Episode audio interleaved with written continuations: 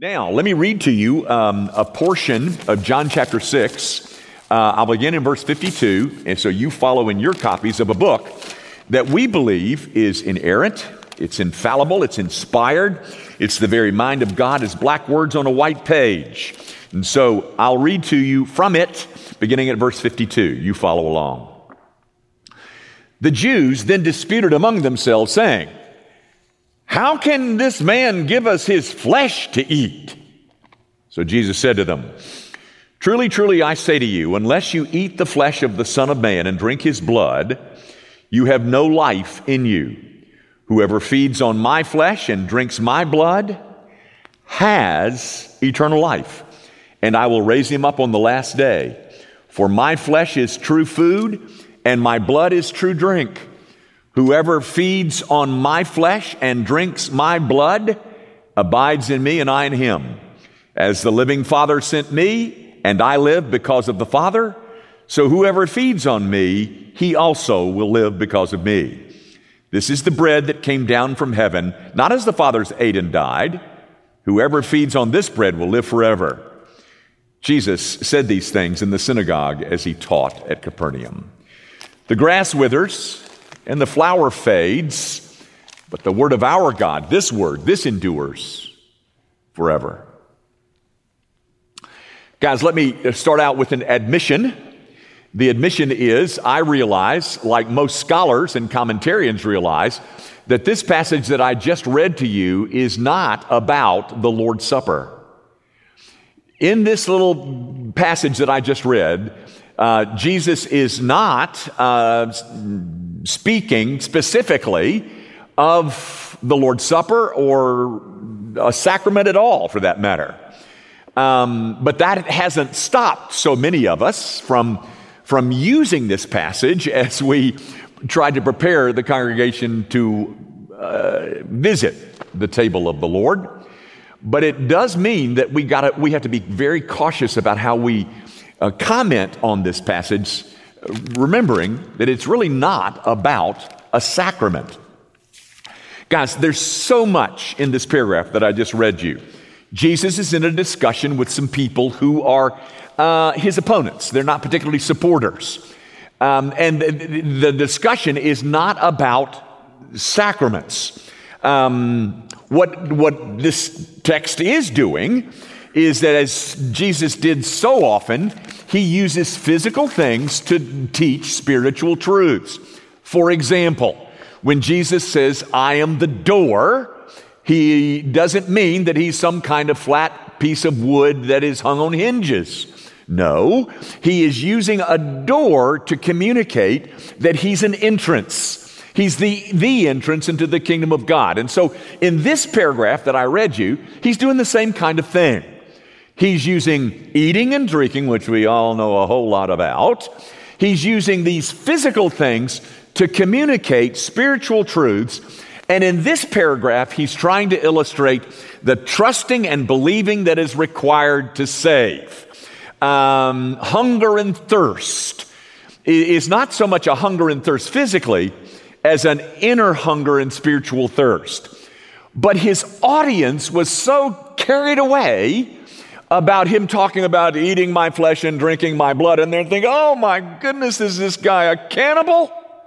I mean, is he, is he promoting cannibalism? Is that what he's doing here? Um, guys, um, you, you've got to see in the text, there's a couple of things that Jesus does. One of the things that he is doing, other than using these physical things to teach spiritual truths, is that he does make clear although we tend to miss it, he does make clear that there is a distinction between what he's teaching and what he's saying. Did you see it? He's not talking about physically eating his flesh and drinking his blood. By the way, you know that in the beginning of this chapter, he fed the 5,000 with the two fish and the five loaves. Then everybody's all excited and they follow him around the Sea of Galilee and Jesus exposes them in verse 26, and he says, I know why you're here, because you want some more food. And so they being exposed do like we do when we get exposed and embarrassed. We shift the, the, the conversation. And they start talking about Moses and manna and, and blah, blah, blah. And, and Jesus says, he, he returns them to the, to the point that he's trying to make in verses 52. And then he says in verse 58, not as your fathers ate and died. Do you see that? He goes out of his way to make sure that you didn't miss the, miss the point, and they missed the point. They missed the point because they're so overtaken about drinking blood and eating flesh. And he says, I'm not talking about that. That's not what I'm talking about. Not like that manna experience or that me feeding you over there on the other side of the lake. That's not what I'm saying. I'm using eating and drinking to communicate the trusting and the believing that's necessary to be saved. Now, gang, that's one of the distinctions that he makes in this little paragraph. There's another one that I want you to see, and then I'm done. Did you notice in verse 53, he says, um, Truly, truly, I say to you, unless you eat the flesh of the Son of Man and drink his blood. You see that? Now go over to 56. Whoever feeds on my flesh and drinks my blood abides in me and I in him. Did you see the shift? There's a different word. In 53, he says eat or ate. In 56, he says feeds. And he says it again in 58. Now, guys, you are people who say that you believe this book. Oh, yes, I believe that the Bible is inerrant. It is plenary and verbally inspired. Folks, do you know what you're saying when you say that you believe in the verbal inspiration of Scripture? Do you know what you're saying? You say, Oh, well, I believe it. Well, do you know what it means?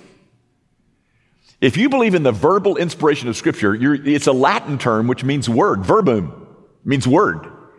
You're saying that you believe that every word was placed in there by the genius of the Holy Spirit for a particular reason.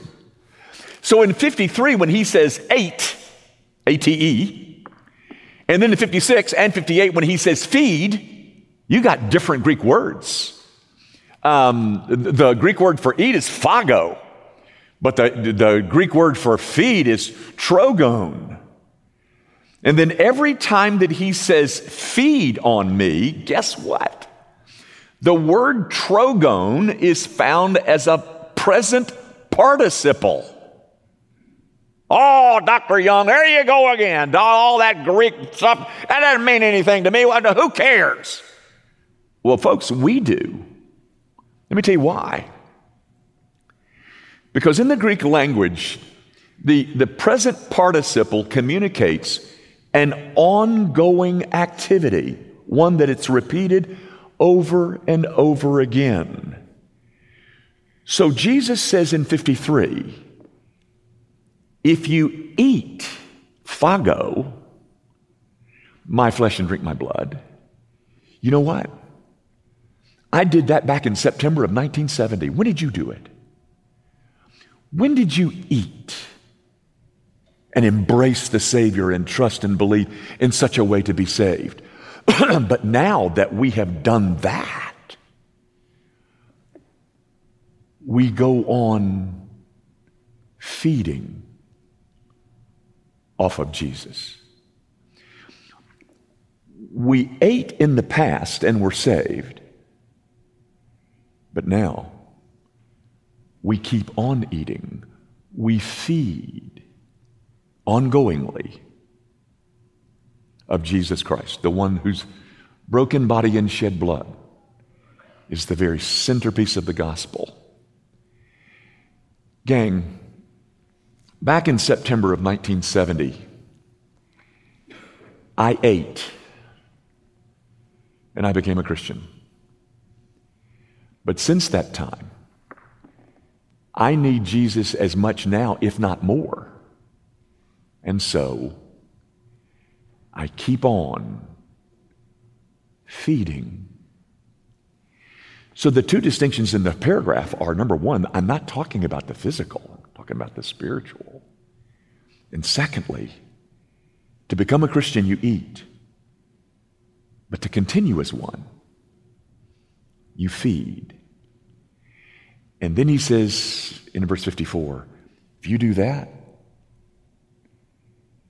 he has eternal. Not will have, shall have, might have. No, no, no. I ate in the past. I continue to eat now, feeding. And those are the people who have, right now, eternal life. Let's pray together. Our Father, would you remind your people that what we are doing today is just symbolic, but the symbolism is profound. That we are feeding all over again on the broken body and shed blood of Jesus Christ, the one from whom we ate in the past. But today we recognize we need him just as much. So meet here, O oh God. Meet, meet us here at this table as we enjoy this sacrament again. We commit ourselves to that and do so, of course, in Jesus' name. Amen.